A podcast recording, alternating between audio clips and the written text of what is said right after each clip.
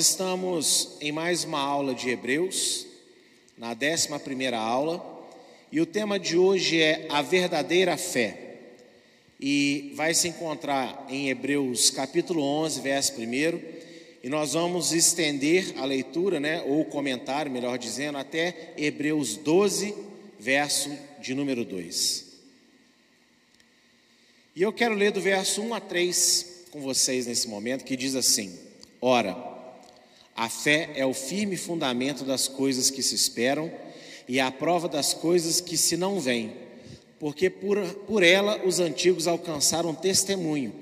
Pela fé entendemos que mundos foram criados pela palavra de Deus, de maneira que aquilo que se vê não foi feito do que é aparente. Embora não haja nada de errado em usar textos como este, ao encorajar pessoas a pedirem a Deus as suas necessidades e crerem que Ele é fiel para atendê-las, a falta de entendimento correto impede a fé de alcançar a plenitude almejada por Deus ao inspirar tais textos. É, o capítulo 11 de Hebreus vai ter duas passagens muito emblemáticas falando de fé. E essa mesma aqui, né, ela é usada para incentivar as pessoas a pedirem a Deus as suas necessidades, para elas acreditarem naquilo que elas não estão vendo com seus olhos, na é verdade? E eu não estou dizendo que isso é errado, tá bom? Só que não é sobre isso que o autor originalmente está falando a princípio no texto. E quando nós ficamos só com a aplicação né, vamos dizer, a mais do que o texto oferece, e não que aquilo que o texto originalmente fala, a fé que Deus planejou que a gente venha alcançar, ela fica deficiente. E muitas pessoas estão necessitando de entender a fé que Deus colocou originalmente em alguns textos da Bíblia. E Hebreus, aqui, capítulo 11, é uma boa prova disso. Tem um hino, que um hino, uma música né, evangélica, eu gosto, de um CD de uma cantora, mas que eu não consigo cantar porque na frase ela fala: pela fé os mundos foram criados. Que ela não entendeu direito esse texto. Aqui não está dizendo que os mundos foram criados pela fé, está dizendo que pela fé nós cremos que os mundos foram criados pela palavra de Deus, né? Então as pessoas não entendem direito, né, aquilo que está sendo falado, e aí elas acabam colocando uma coisa ou outra que não é totalmente aquilo que a palavra oferece. E como eu disse, você pode usar esse texto para se inspirar a clamar a Deus pelas suas necessidades terrenas. Porque realmente você tem que crer que Deus tem a bênção para você na mão dele, amém? Ainda que você não veja, não importa a área da sua vida. Eu não estou de forma nenhuma pregoando contra isso, é, chamando a atenção que você não pode crer nisso. Eu só estou dizendo que esse texto, assim como muitos outros na palavra, oferece mais do que isso. Amém? Todos os exemplos em Hebreus 11 retratam a confiança que homens e mulheres do Primeiro Testamento exerceram sobre a, sobre a palavra de Deus e que os levaram a praticar a vontade de Adonai. E, por sua obediência de fé, todos alcançaram o testemunho da salvação.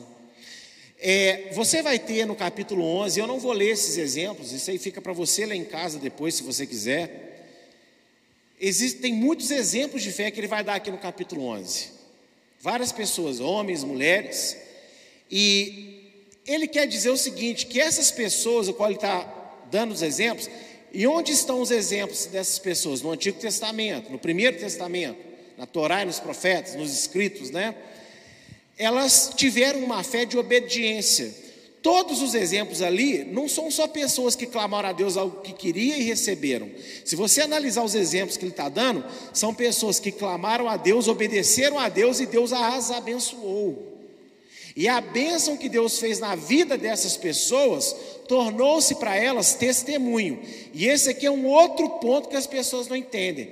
Não é o testemunho da bênção que ela recebeu, é o testemunho de que elas estão, são consideradas por Deus e pelas Escrituras pessoas salvas, escritas o seu nome no livro da vida. É lógico que você pode testemunhar quando Deus dá uma bênção para você. Amém? A igreja é lugar disso, inclusive, aqui. Quantas vezes nós vemos aqui na frente, contamos uma bênção que Deus nos concedeu, não é verdade? Nós testemunhamos isso. Mas não é este testemunho que está falando em Hebreus 11, de 1 a 3. Você clama a Deus o que você precisa, Deus faz por você, e aí você tem testemunho para contar. Isso também acontece. Mas o que o autor está falando aqui não é isso. O que o autor está dizendo é que essas pessoas obedeceram a palavra de Deus, tiveram fé em Deus, foram abençoados nas suas necessidades, e isso fez com que a fé delas gerasse para elas um testemunho eterno. Ou seja, elas vão ressuscitar para a glória quando Yeshua voltar. E em Romanos 16, 26, Paulo ele fala para nós que todas as nações foram chamadas para a obediência da fé. Fé não é só dizer que acredita. Fé não é só ter um sentimento positivo em relação a Deus ou em relação a algo que se deseja. Fé é o poder de Deus que opera em nós capacidade para obedecê-lo, capacidade para guardar a palavra dele. E quando nós temos fé no nosso Deus, pelo, né, pelo Filho dele, em Yeshua, Jesus, e aí obedecemos a Sua palavra na nossa vida, nós então confirmamos a nossa salvação. E nós também teremos testemunho. Aí agora eu quero que você entenda que testemunho. O testemunho de Mateus capítulo 7, a partir do verso 21, quando Yeshua diz: Naquele dia eu direi, ou eu testemunharei, conheço ou não conheço. Esse é o testemunho que a gente tem que alcançar. O testemunho do Filho de Deus, que o Filho de Deus vai dar para o Pai dele e para os anjos. Esse entra, porque eu conheço ele. E Yeshua vai testemunhar a nosso favor no dia da salvação. Vá lá e ressuscita aquele, vá lá e glorifica aquele outro. Amém? E como que esse testemunho na boca de Yeshua é alcançado? Através da obediência da fé. Uma vida que crê em Deus, mas que obedece a palavra de Deus. Porque eu conheço muita gente que recebeu inúmeras bênçãos do Senhor não foi do diabo, não, foi de Deus mesmo. Mas ela não se converteu a Yeshua, ela não faz parte do corpo, ela não tem prazer na comunhão, não quis se batizar. Você conhece gente assim? Eu conheço um montão de gente assim. E ainda vamos conhecer um montão, né? Então, o testemunho, entende que não é esse? O testemunho da bênção que você recebeu? O testemunho da bênção de Abraão virou testemunho de que ele é pai da fé. Ou seja, se um homem, se Abraão não fosse salvo, você acha que Deus deixaria a gente chamar ele de pai da fé? Você acha que Deus gostaria de ser chamado Deus de Abraão se Abraão não tivesse sido salvo? E é esse testemunho que Abraão alcançou testemunho da salvação. E é esse testemunho que nós temos que alcançar também. Amém? Você clama a Deus pela sua necessidade. Não tem problema não, Deus vai te conceder. Mas quando Deus te conceder, entenda de uma vez por todas que Ele é Deus e entregue a sua vida em obediência à palavra dEle. Isaías 8, verso 20, diz assim: A lei e ao testemunho. Se eles não falarem segundo esta palavra, é porque não há luz neles.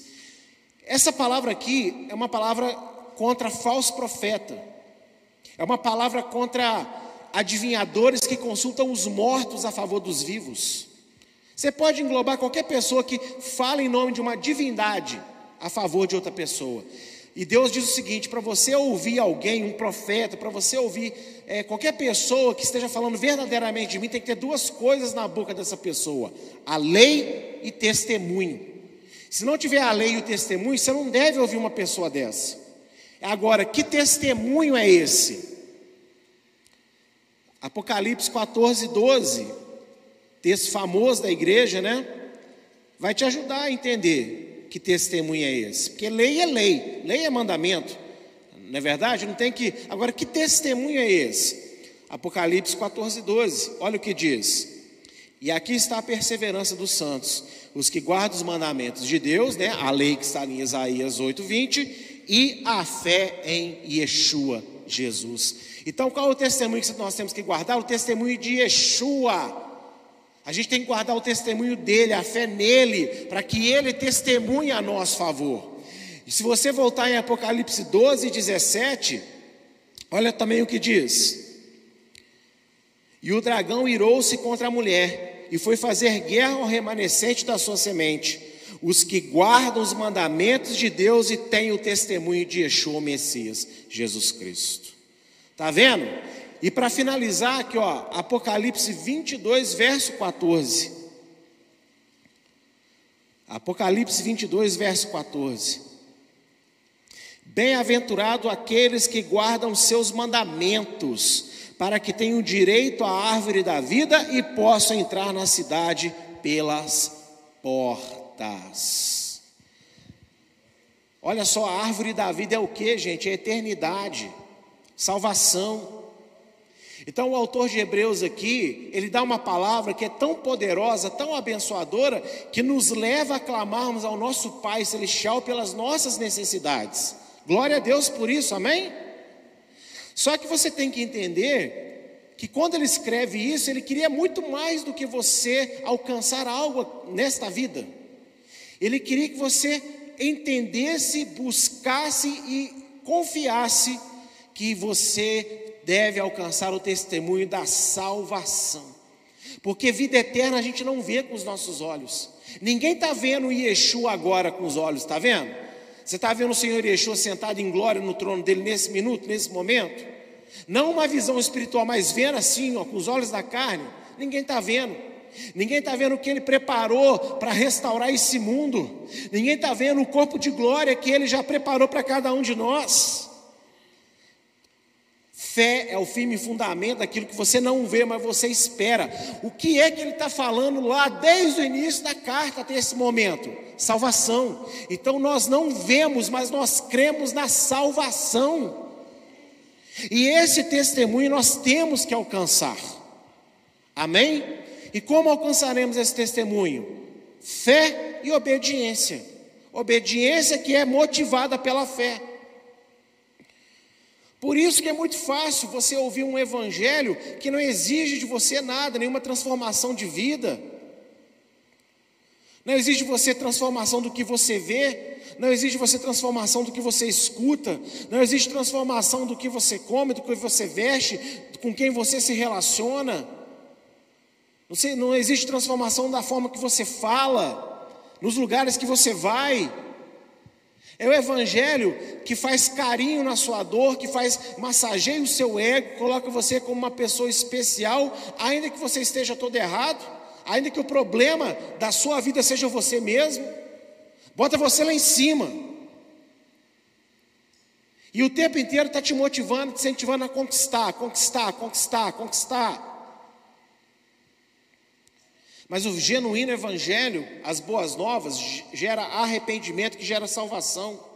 O genuíno evangelho, ele traz sim bênçãos de Deus para as nossas vidas, mas sempre visando nos transformar em pessoas melhores. Mudar o nosso caráter, a nossa forma de pensar, mudar tudo na nossa vida.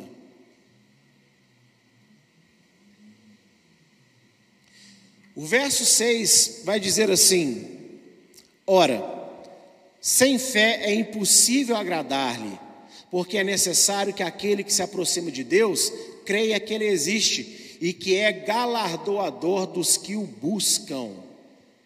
Deus não pode ser tocado, porque Ele é Espírito, mas Ele existe. Amém? Deus existe. Porque se você falar que Deus não existe, você está cometendo uma heresia. Porque se você não quer crer que Ele existe, então você não consegue agradar a Ele. Não é porque você não vê que Ele não existe. A existência de Deus é superior à nossa capacidade de entendimento. Você não está vendo Ele aqui hoje, mas Ele está aqui hoje. Você não pode estar sentindo agora no seu coração nada diferente, mas se você aceitou Yeshua, ele está dentro do teu coração. Amém? A fé pela qual alguém deve lutar, e até mesmo morrer se necessário, não é a que espera por algo desta vida, mas aquela que preserva a sua alma das corrupções deste mundo. A fé que anseia com grandes expectativas pela verdadeira recompensa de crer em Deus e servir ao seu Filho. Irmãos, olha para mim. Tem gente que quando quer alguma coisa nessa vida, ela dá de, né, das tripas coração. Tem tempo que a gente não fala essa expressão por aí, né? Mas a expressão, acho que ainda não caiu em desuso, não, né? Espero que não. Mas tá, gente, as pessoas dão da tripa coração para conquistar aquilo que elas querem.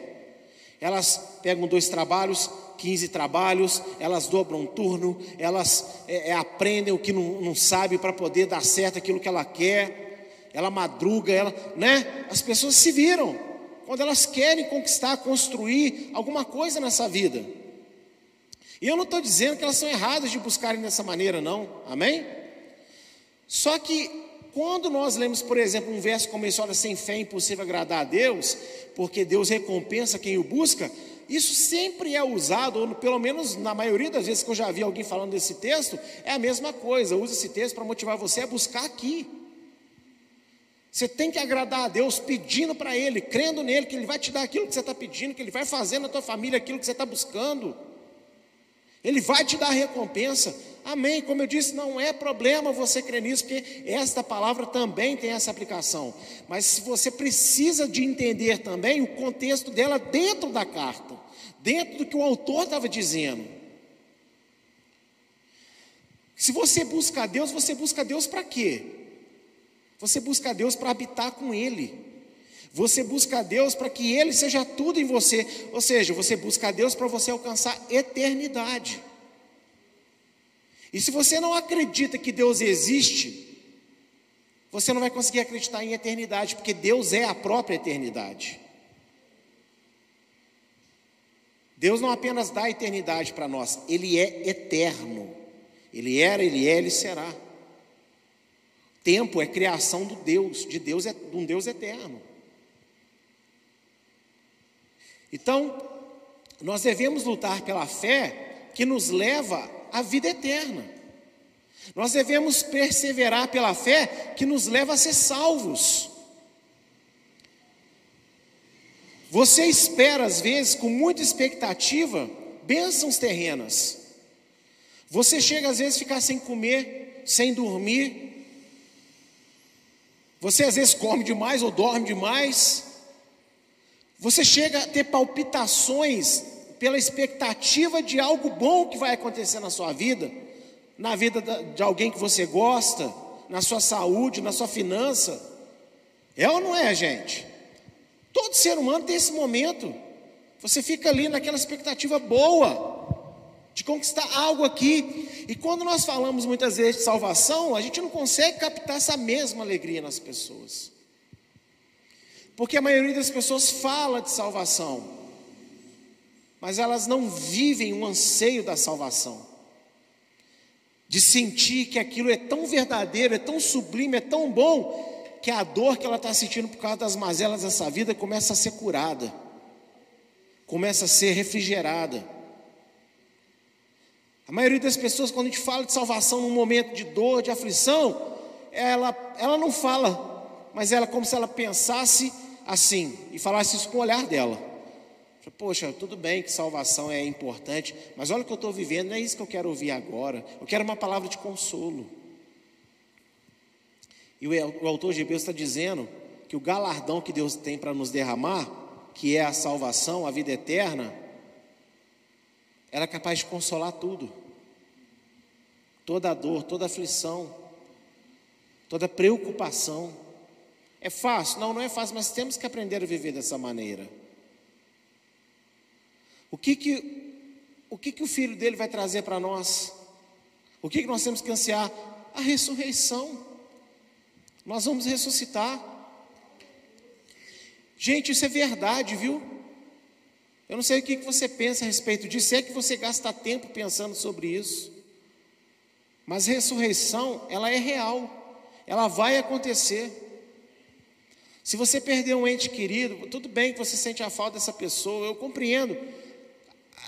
Eu acho que é muito triste quando você perde alguém que não tinha Yeshua. Mas naquele dia, Deus também não vai deixar você sentir a dor da perda daquela pessoa. Está entendendo isso? Que ela vai ser condenada. Agora, eu às vezes eu vejo homens e mulheres de Deus que perdem parentes, crentes, servos de Deus, e que não conseguem aceitar a morte, não conseguem aceitar a partida daquela pessoa, e sofre até hoje de uma maneira assim muito pesada. Eu não estou falando que é proibido você sentir saudade, não é isso, mas às vezes aquela dor como se um desespero, como se tivesse acabado. Irmão, cadê a tua fé? A ressurreição ela vai acontecer. Esse teu parente, esse teu amigo, ele vai ressuscitar em glória. Se ele morreu crente no Senhor. E você imaginar que você vai viver para sempre tem que te trazer esperança. Eu acho que ninguém em sã consciência quer morrer, quer, deseja morrer agora. Só uma pessoa deprimida, né, sem propósito na vida. Igual nós temos, inclusive, até que orar também, porque o Wilson me falou, né? Enquanto estamos vivos, temos o propósito de estudar a palavra, né? Glória a Deus por isso. Aprendi no sábado à noite. Mas, em sã consciência, ninguém quer deixar de viver. E aí, quando chega, às vezes, o momento da morte, as pessoas, elas, né, elas, elas já sofrem, que elas vão morrer e tal. É lógico, gera um medo, né? A dor, que, como é que é isso? Mas a, mas a verdade é que quando nós olhamos para os homens e mulheres de fé na Bíblia, eles entregavam seu, rendiam o seu espírito a Deus, porque sabiam que Deus iria os ressuscitar. Quem não se lembra de Estevão que foi apedrejado até a morte? Eu não estou dizendo que ninguém vai chorar de saudade a perda de ninguém, amém? Mas estou dizendo assim: cadê aquela convicção de que não importa o que aconteça conosco, eu estou firme porque eu sei que Ele vai me ressuscitar? E aí eu só chego a pensar que esse medo, essa insegurança na nossa alma é devido a uma falta de postura, de fé, de vida, de devocional diário com Deus. Por isso tanta insegurança. Mas nós temos que crer na ressurreição. Ela existe. Esse é o alvo de todas as coisas, a ressurreição. Para a maioria das pessoas, atualmente, se a pregação é focada na volta de Yeshua e na eternidade que ela trará, surgem nela sentimentos ruins, de insatisfação e desapontamento, pois ansiavam agora, nesta vida. É como se ouvirem sobre o real objetivo da fé, a salvação, estivesse desencorajando-as a orar por suas lutas e necessidades. Meus irmãos, se você chega e começa a pregar e falar que Deus vai dar, que Deus vai fazer, que Deus vai derrubar as muralhas da sua vida, que Deus vai, né? Enfim, sabe esses jargões que a gente está acostumado a ouvir? Quando você prega por esse lado, você vê a igreja incendiar, você vê as pessoas aflamarem, você vê as pessoas levantarem da cadeira, você vê as pessoas terem uma reação diferente, porque que está falando delas ganharem aqui, delas ganharem agora. E eu coloquei Lucas 7,13 como referência para você ter aí, que eu não estou pregando contra você receber nada aqui, nem de pedir a Deus algo aqui, porque Lucas 7,13 mostra Yeshua passando por aquela mulher que perdeu o seu filho, uma viúva que perdeu o seu filho, ia ficar sozinha no mundo. E diz ali em Lucas 7,13 que ele foi movido de íntima compaixão pela dor dela, e ele pega e ressuscita o filho dela. Ou seja, eu quero dizer para você que Deus tem íntima compaixão da sua vida, viu? Deus ele olha para você e tem íntima compaixão da sua situação. Ele sabe que você sofre, ele sabe que você passa. Deus não ignora o que você pede, Deus não ignora o que você sente. Muito pelo contrário, o Senhor Yeshua se preocupa com cada aspecto da nossa vida. E Ele tem íntima compaixão. E existem momentos que Ele vem e toca naquilo que está morto na nossa vida, ressuscita. Eu quis deixar isso claro aqui, que eu não estou pregando contra isso. Só que tem gente que se agarra apenas nessas coisas. Você pode ver eu, eu, por ser pastor e pelo meu ministério ser marcado essencialmente por conversar com as pessoas, No momento ali da queda, no momento da dificuldade, no momento da aperto, a gente senta, a gente conversa, a gente expõe. Você vê a pessoa assim, dando aquela revigorada, amém. Mas porque ela baseia a fé, a vida dela no agora, no aqui, passa uma semana, passa duas, não acontece aquilo que ela esperava. Ela já volta a abandonar a igreja de novo, ela já volta, ela já para de orar outra vez, ela já para de ler a palavra novamente. Ela para de praticar aquilo que ela começou, porque ela não está vendo resultado. E nem todos os momentos da nossa vida a gente vai ver o resultado que a gente quer. Nem sempre. Não é porque Deus perdeu a sua íntima compaixão por nós, mas é porque nós estamos no mundo. E muitas vezes o crente ele vai ter que passar e sofrer as dores que estão no mundo. Só que se ele passar de mão dada com o Senhor Yeshua, ele vai receber a ressurreição. As outras pessoas do mundo que sofrem o que você também sofre, que perde o que você também perde, mas não se entregam a Deus, às vezes, muitas vezes murmura contra Deus ou questiona: ah, mas se esse Deus existe, como que ele deixou isso acontecer comigo? É assim que o mundo pergunta? Você não pode ser assim. Tanto faz por que, que aconteceu. Deus é Deus, se ele deixou, ele é Deus. Se ele não deixa, ele é Deus.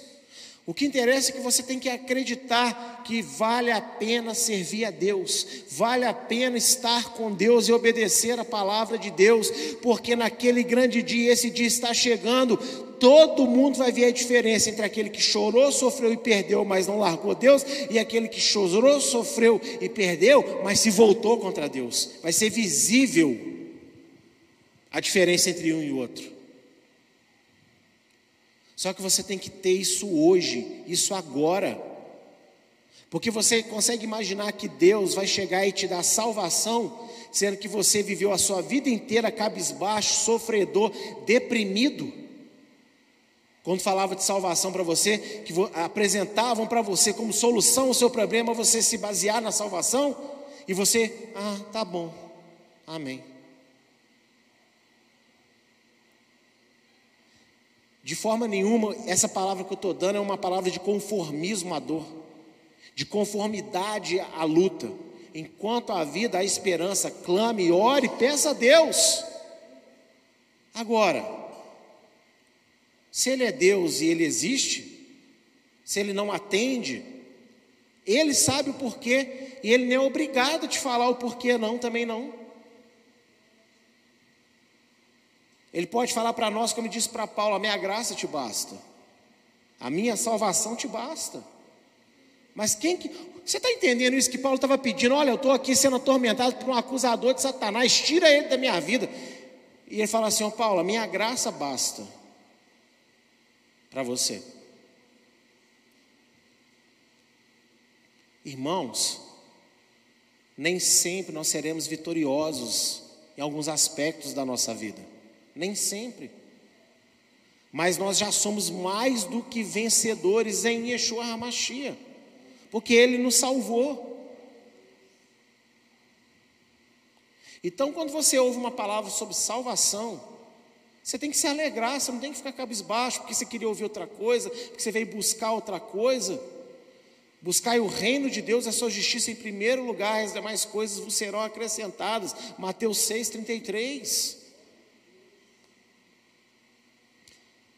Creia que Deus tem íntima compaixão pela sua vida, amém? Creia nisso. Só que nos dias de hoje, mais do que nunca, Deus está querendo encontrar pessoas que têm a sua fé estabelecida nele, que o glorificam e são felizes pelo fato de Deus ter entrado na vida delas com salvação.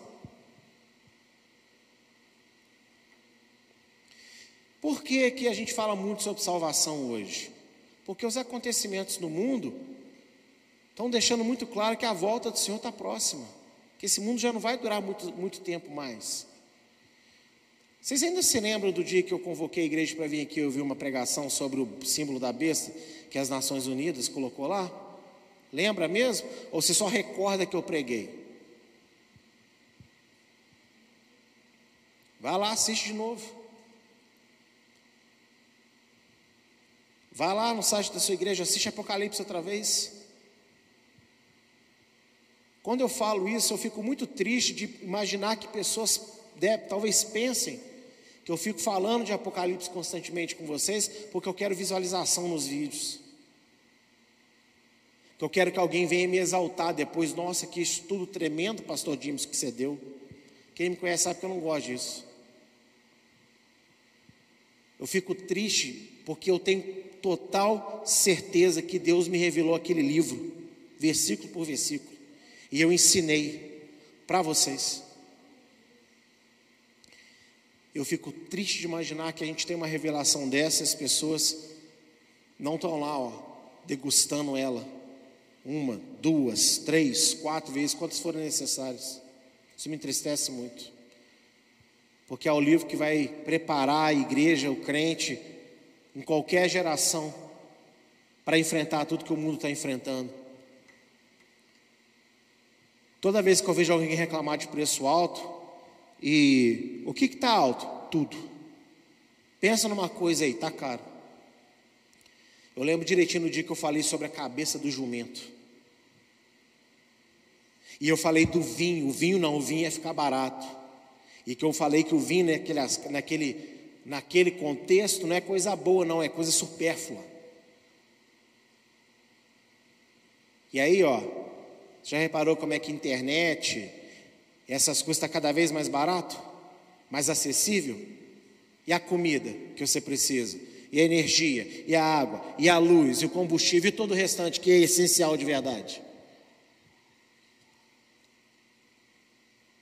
Mas está lá. A gente tem que se alegrar na, na ressurreição, na vida eterna. E eu tenho falado muito sobre isso, porque o tempo está próximo. Eu tenho que falar muito sobre isso. Aliás, mesmo que tivesse demorando muito tempo a acontecer, eu teria que falar do mesmo jeito. Infelizmente, nos dias de hoje, muitas pessoas estão abandonando a fé, a verdadeira fé que leva à salvação, para buscar os anseios terrenos. E por isso crescem aceleradamente os movimentos que prometem no nome de Jesus, a satisfação imediata e incentivo à solução prazerosa, que alimenta a vaidade e sensualidade da carne. Meus irmãos, como tem crescido, eu não estou falando de coisas que estão lá fora, não, porque o mundo é o mundo, mas como tem crescido no meio das igrejas mensagem de satisfação imediata, que você pode desfrutar desse mundo, fazer as coisas desse mundo, o que tem de pastor que agora faz react dos filmes, né? Para poder achar uma mensagem boa ali, né? Para incentivar o adolescente a assistir determinados conteúdos que não era para estar tá assistindo. O que tem de cantor gospel, que faz live com cantor do mundo, e eu acho interessante que assim, ah, não é para evangelizar, mas eu não vi nenhum desses cantores evangelizados se converterem ainda. Eu só vejo eles lá achando a música do crente bonita, nossa, que legal, que harmonia, que voz, realmente iluminada essa música, mas continua sendo um ímpio. Verdade é que quer fama. A verdade é que queria cantar as músicas dessas pessoas que são do mundo, mas não pode, porque senão escandaliza dentro da igreja. Mas no seu Spotify da vida lá deve estar lá cheio dessas músicas lá na sua playlist para ouvir. Essa que é a verdade, que ninguém quer ouvir, mas eu falo. Meus irmãos, o que tem de gente pregando solução, é por isso que vou, por isso que é muito bom um pai, aliás, né? Vamos falar hoje, geralmente eu dou exemplo, vou falar da mãe hoje. Por isso que é muito bom aquela mãe que não educa direito seus filhos, que não cumpre bem o papel de esposa para com o marido, mas ela está insatisfeita com o casamento. Ela acha que o casamento é uma desgraça na vida dela. E ela entra numa igreja, ela recebe um TikTok desses curtinhos, com as mensagens desses camaradas aí, famosinho, e fala assim: porque você tem que aprender a se valorizar. Se fulano não te valoriza e tal, e não sei o que, e parará, aí a pessoa não faz a parte dela na palavra para com Deus, mas ela está insatisfeita, ela está infeliz, ela ouve um curtazinho desse, que joga ela lá em cima, apesar dela estar tá errada. Aí ela acha que Deus está com ela. Ele acha que Deus está com ele. Sai pelas portas da igreja e continua fazendo as mesmas besteiras. Toda igreja você vai ouvir uma palavra boa que vai te incentivar em algum momento. Mas tem um detalhe: em algum momento, aquela igreja tem que começar a falar de pecado, tem que começar a falar de santidade, tem que começar a falar de separação.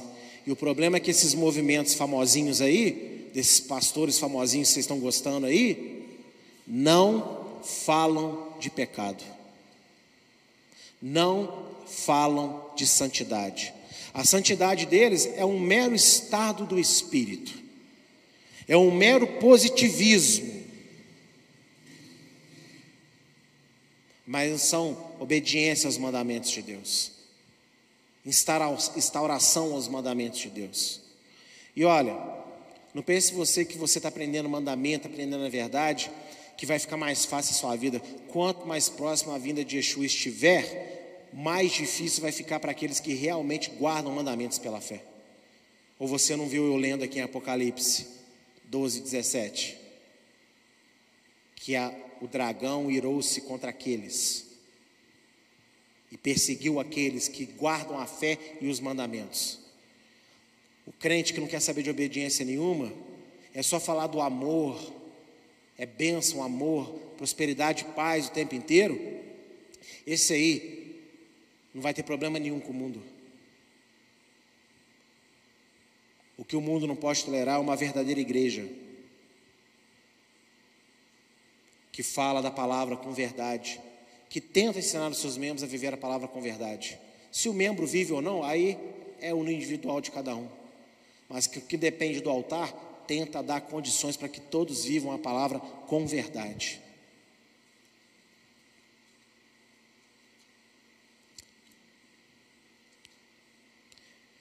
Eu vi uma frase esses dias, eu até falei outro dia com o Mateus, vou falar aqui. Uma frase que diz assim: às vezes a gente precisa fazer de burro para ver até onde aquele que pensa que é inteligente é capaz de ir. E tem muita gente na igreja que pensa que o seu pastor é idiota, que não vê, que não sabe das coisas. Eu não estou falando isso para amedrontar ninguém, não. Eu estou falando que é triste, porque se eu que sou ser humano, sei de um montão de coisas que vocês não imaginam que eu sei, o que dirá Deus, o que Ele sabe. E eu tenho chegado à conclusão que tem muito crente que nós não acredita que Deus existe, verdade, porque continua sendo e fazendo aquilo que quer fazer. E finge para os outros problema, finge para os outros coitadismo e por aí vai. Aí fica agarrado aí, né? Nessas frasezinhas, como eu disse, nos curtazinhos maravilhosos. Lá em cima você. Efésios 4,17 diz assim: E digo isto, e testifico no Senhor, para que não andais mais como andam também os outros gentios, na vaidade da sua mente. Paulo classifica as pessoas que não servem a Deus como vaidosas e andam na vaidade do que? Da própria mente. O que tem de crente que diz assim: Ah, Deus me falou. Que Deus te falou o quê? Esse Deus te falou, não vi mudança na sua vida? Não viu que Ele te falou fazendo uma diferença real no que você precisava de tra ser transformado? Deus te falou. Você pensou e colocou lá no seu pensamento assim: o servo serva. Deus não te falou nada. Porque o que Deus fala, está falado e nunca irá mudar. Você não aprende, você não quer aprender, você não quer estudar, você não quer se dedicar. Eu acho tão hipócrita a igreja falar que a Bíblia é a palavra de Deus. Para muitos é uma hipocrisia muito grande. É a palavra de Deus, mas você não lê. É a palavra de Deus, mas você não estuda. É a palavra de Deus, mas você não quer saber o que realmente ela diz. Você continua tratando ela como uma caixinha de surpresa. O meu Deus vai falar comigo hoje nesse versículo aqui.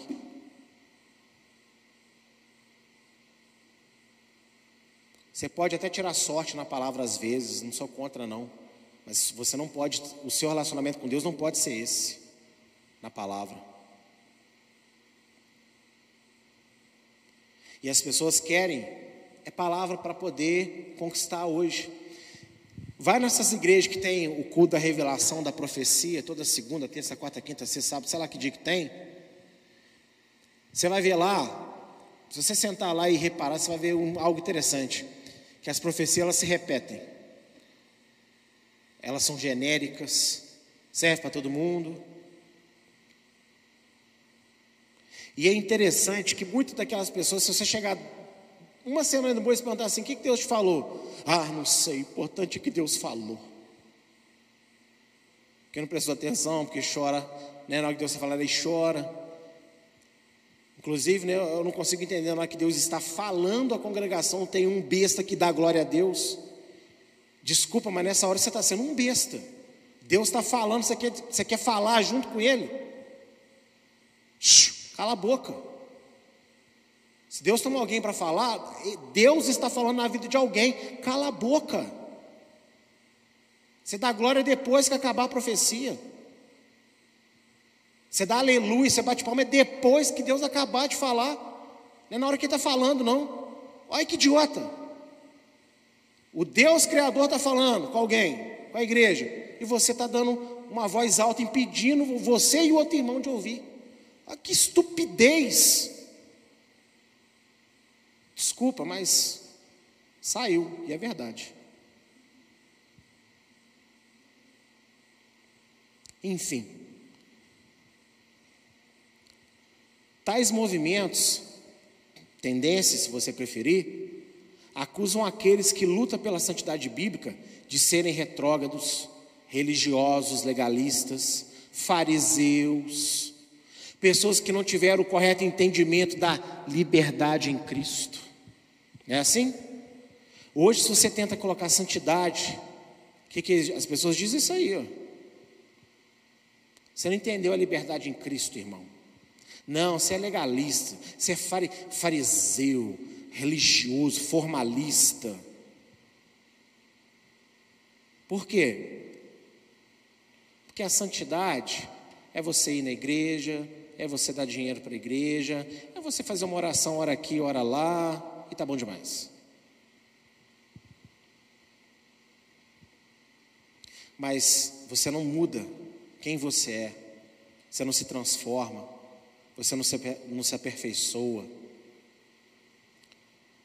Nós vamos fazer uma obra aqui, em nome de Yeshua, para mudar esse altar, deixar ele mais bonito, mais seguro.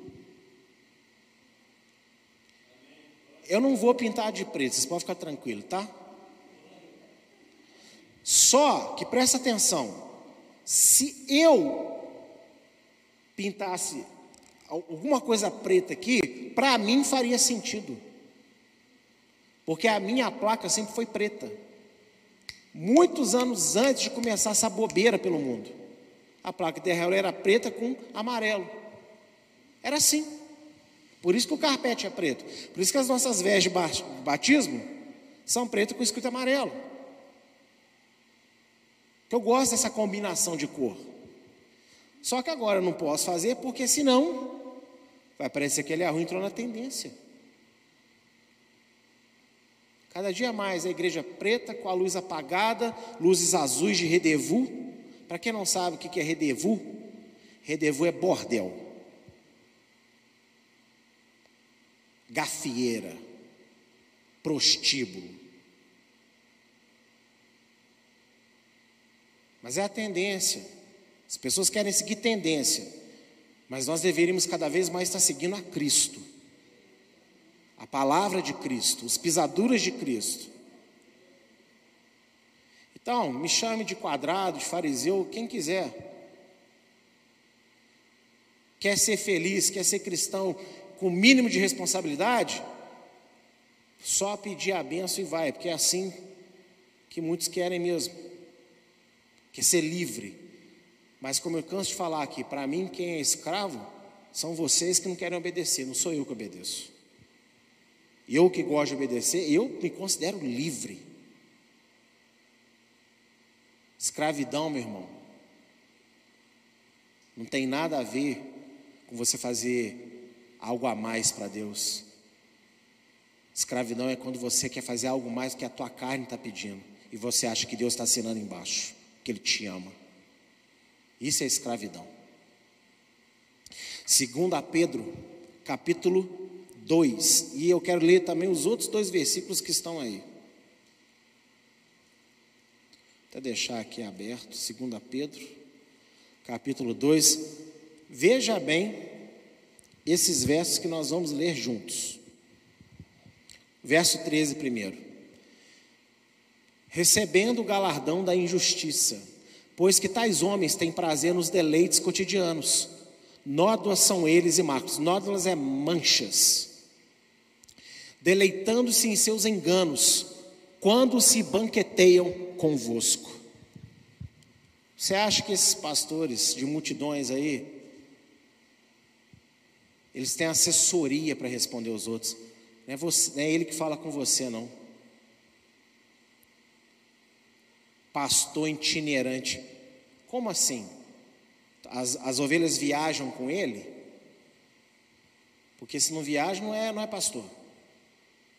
Pastor tem que estar perto de ovelha. Você pode até viajar, fazer uma missão, igual eu faço, mas você tem uma base. Missionário itinerante não tem igreja. Aqui nunca pregará. Você não tem afiliação nenhuma com corpo nenhum e vai subir aqui no altar, mas não vai mesmo. Aqui não.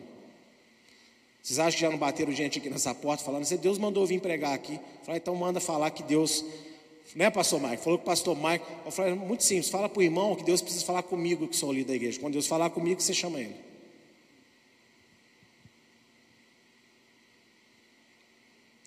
Existem pessoas,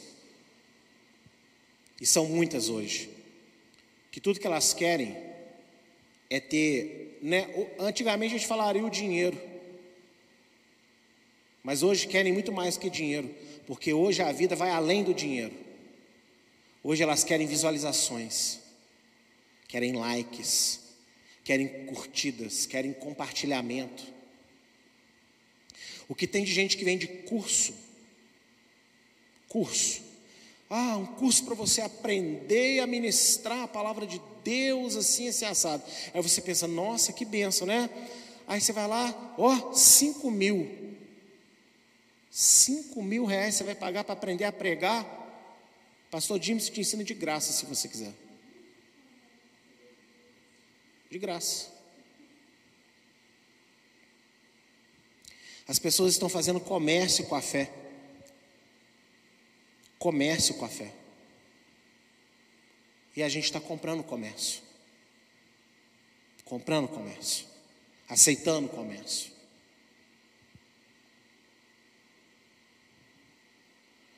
Mas Pedro ele é muito claro em dizer: enquanto que Hebreus 11,6 fala de uma fé que vai te dar o galardão da vida eterna,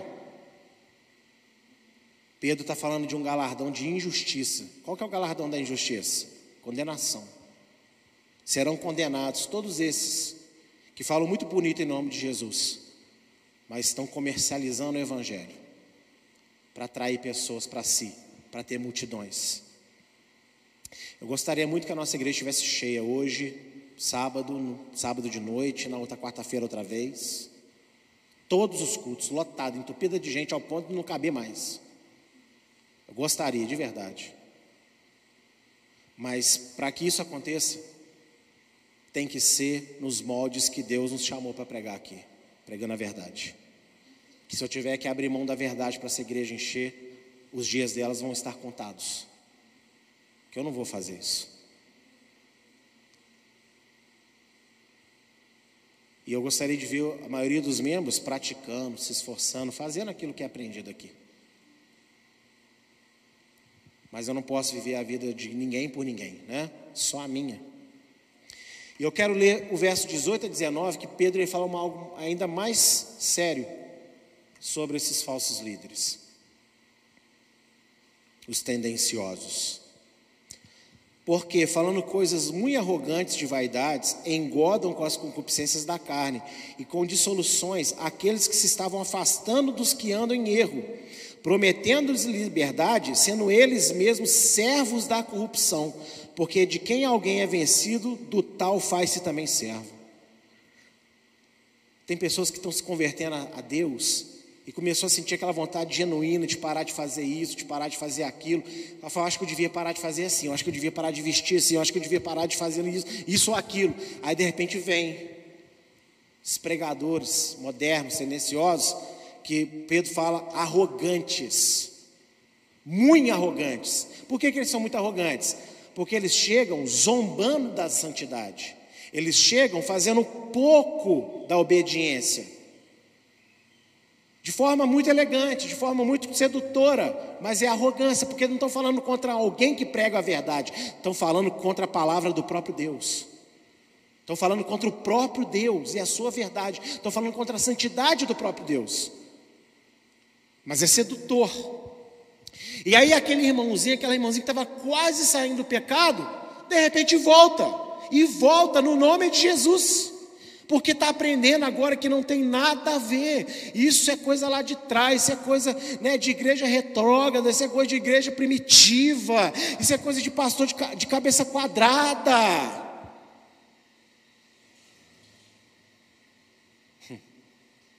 Só que aí ele fala, né, que esses são servos da corrupção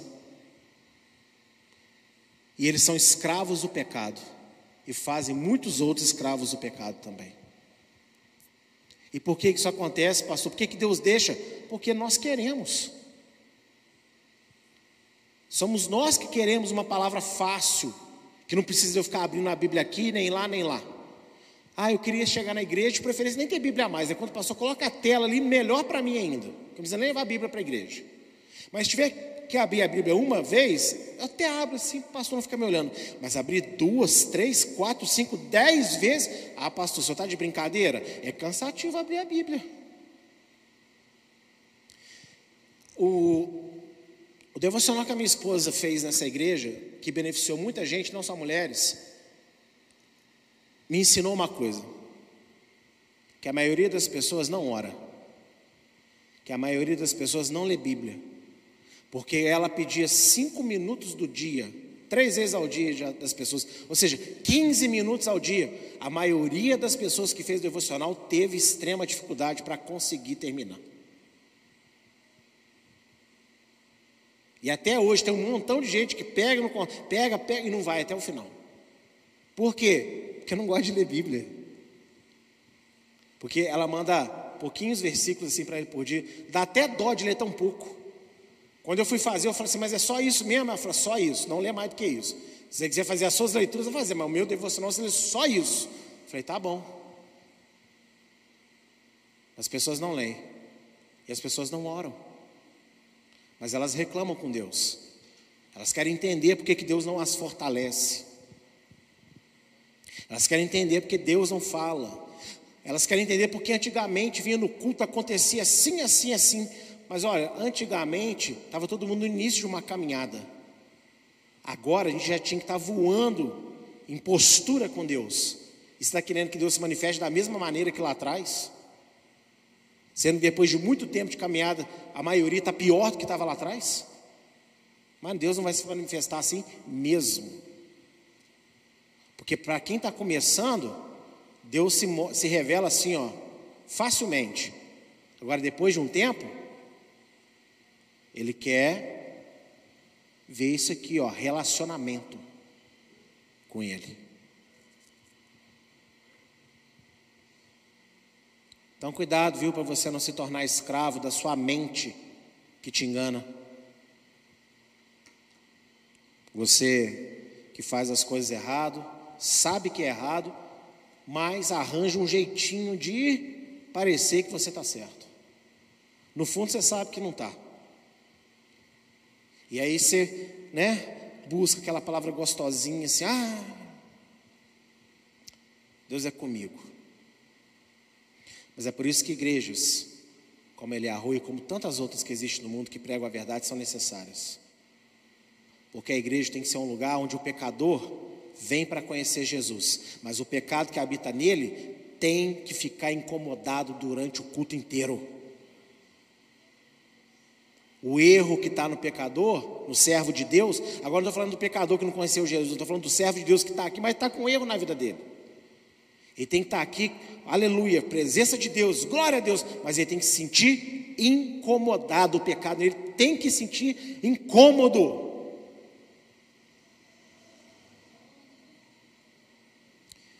O verso 1 a 2 do capítulo 12 diz: Portanto, nós também, pois que estamos rodeados de uma tão grande nuvem de testemunhas, deixemos todo o embaraço e o pecado tão de perto nos rodeia e corramos com paciência a carreira que nos está proposta, olhando para Yeshua, o autor e consumador da fé, o qual, pelo gozo que lhe estava proposto, suportou a cruz, desprezando a afronta e assentou-se à destra do trono de Deus. O autor de Hebreus conclui o seu argumento no capítulo 11, logo após apresentar os exemplos bíblicos de fé, dizendo aos seus leitores que a verdadeira fé vem do Senhor Yeshua e aponta para o Senhor Yeshua. E, tendo cada um esta fé em si mesmo, deve então suportar os infortúnios desta vida como ele suportou, aguardando a recompensa que ele também aguardou e recebeu estar com Deus para todo sempre.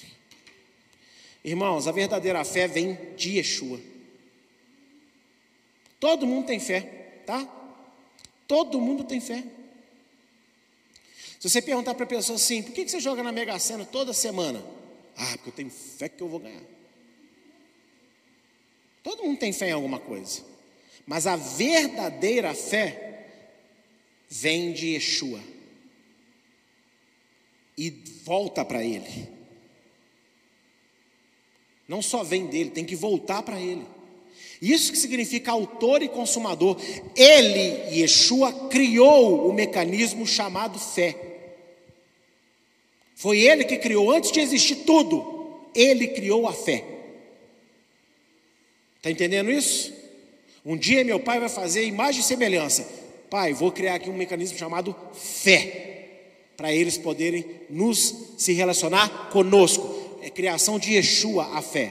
Agora, esta fé não é para acreditar que vai ganhar na Mega Sena, não é para acreditar que o Flamengo vai ser campeão de tudo esse ano, não é para acreditar que até o final do ano vai existir o 15 salário. Não, esta fé, ela tem que voltar para ele. Tem que te levar a estar com ele, crer nele, obedecer a palavra dele. E diz que ele abriu mão da glória dele, veio aqui e com grande alegria suportou tudo que ele suportou. Irmãos, você fica muito focado na cruz. É lógico que a cruz é o momento pior, né? Que ele está sendo chicoteado, está sendo dilacerado. Só que você não entendeu ainda que a cruz foi o menor do sofrimento de Yeshua porque durou ali algumas horas. Nós estamos falando do Rei da Glória, do Verbo de Deus que tudo criou, pelo motivo qual Deus tudo criou e para quem Deus tudo criou, porque dele, por ele e para ele. Toda a existência é um presente de Deus Pai para o seu filho Yeshua. Esse é Yeshua. E o Rei da Glória, o Verbo de Deus, jejuou, foi o maior jejum da história da humanidade. Ele jejuou aproximadamente 34 anos de glória, de divindade. Ele se esvaziou, se tornou pessoa, ser humano comum, e desde o seu nascimento ele teve que suportar o ser humano. Você acha que Yeshua sofreu só na cruz? Eu consigo imaginar Yeshua ainda beber, vendo a mãe, às vezes o pai fazendo alguma bobagem, falando alguma besteira e lá beber. Podia fazer nada. Crescendo, no meio das outras crianças, podia fazer nada. Até que ele teve autoridade, né, o Espírito Santo veio sobre ele para ele ministrar, e mesmo assim, ele teve que engolir muita coisa. Sabe por que, que eu sei disso? Por causa de uma. Não sei se vocês lembram daquela passagem, quando não consegue expulsar o demônio, e ele chega lá, e o, e o pai do menino fala: Você não conseguiram expulsar o demônio do meu filho? E ele fala o quê? Até quando eu vou ter que suportar vocês? Foi difícil para Yeshua ficar aqui, tá? Ele ama todos nós, mas não foi fácil, não. Porque ele era perfeito, tudo que ele queria fazer a vontade do Pai, tudo que ele viu ao redor dele foi o oposto. Mas ele suportou 34 anos viver sem glória nenhuma. Suportou no final o pior, a cruz. Porque ele tinha certeza que o Pai o ressuscitaria e ele estaria de volta com o Pai. Isso é que deu força para ele, 34 anos da sua vida. Eu vou voltar para o Pai. E ele quer que a gente tenha exatamente isso como força na nossa vida. Eu vou estar com o Pai naquele dia. E eu não sei o que, que acontece com o crente que ele não se emociona quando ele ouve isso. Ele não sente nada quando ele ouve isso.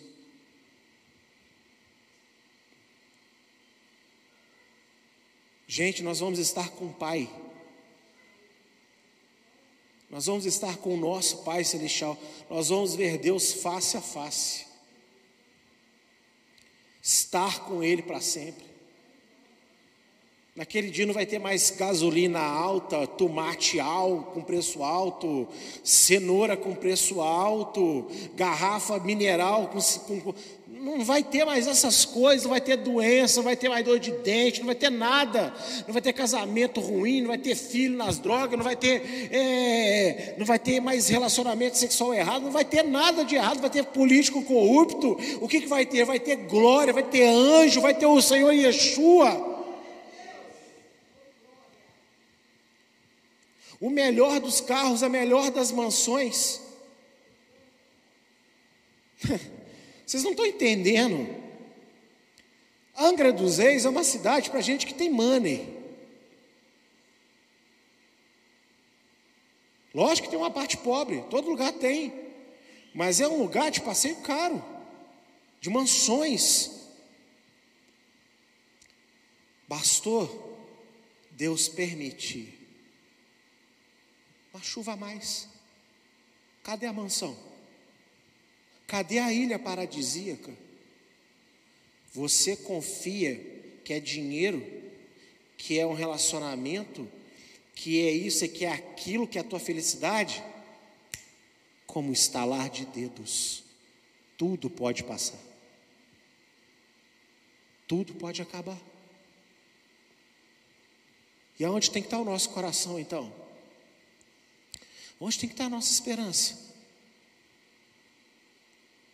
Ou deve ser só pobre que morre em acidente de avião, né?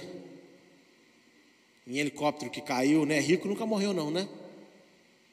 Deve ser o oposto, porque quem tem dinheiro que anda mais de avião e de helicóptero, né? Toda hora está acontecendo alguma coisa aí que alguém está perdendo a vida. Alguém que tinha nessa terra tudo o que você acha que você precisa para ser feliz. Essa pessoa tinha. E alguém no mundo aí perdeu. Ah, então melhor não desejar, né? Não, pode desejar, pode pedir a Deus, e que em nome de Yeshua, que Deus te conceda coisas boas. Mas se é isso que você precisa para ficar alegre,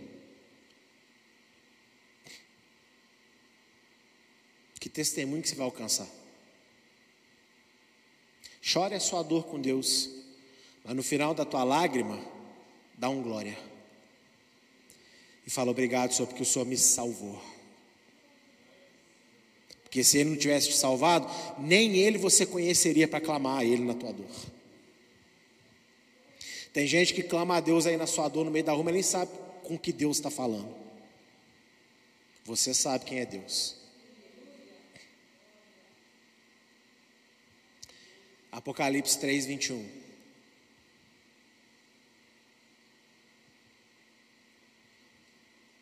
Ao que vencer, lhe, concederei que se assente comigo no meu trono, assim como eu venci e me assentei com meu Pai no seu trono. O autor de Hebreus disse, né, olha, Já parou para pensar que o autor da fé teve que viver pela fé? Porque quem fala assim, não, mas ele era metade homem e metade Deus, não entendeu nada. Ele é Deus, mas quando ele veio aqui, ele não era mais Deus, ele era homem. Isso é despície de glória. E ele teve que viver como eu e você, pela fé.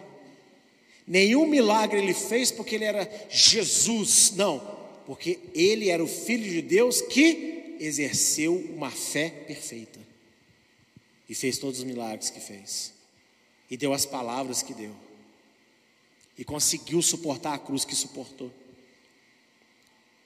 Por isso ele se batizou, para dar exemplo de fé. Não, deixa a justiça não exigir isso, eu também vou me batizar. Você vê que João Batista não queria batizá-lo. É um absurdo você. Eu vou batizar o Messias, não tem lógica.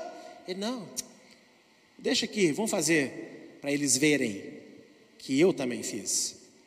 Na Páscoa, lá, vai os pés uns dos outros. E ó, eu vou aqui me despir e eu vou lavar o pé de vocês. Porque eu sendo o Senhor desci para servir vocês. Então a verdadeira fé, ela nos leva a nos alegrarmos em Deus, independente do que nos aconteça. Não quer dizer que você não vai ter um dia triste, que você não vai chorar, que você não vai até mesmo clamar a Deus por socorro. Mas quer dizer que você vai clamar a Ele, crendo que Ele é contigo. Não é porque Deus não responde na hora que você quer que Ele não te ouviu. Não é porque Deus não te dá o que você está pedindo que Ele não te ouviu. Não é porque Deus está né, tá deixando você passar por certas situações que Ele não te ama. Ele te ama, Ele te ouve, Ele te guarda, mas Ele está te conduzindo a uma coisa muito melhor do que os seus olhos podem ver, que se chama vida eterna, e a vida eterna vai acontecer.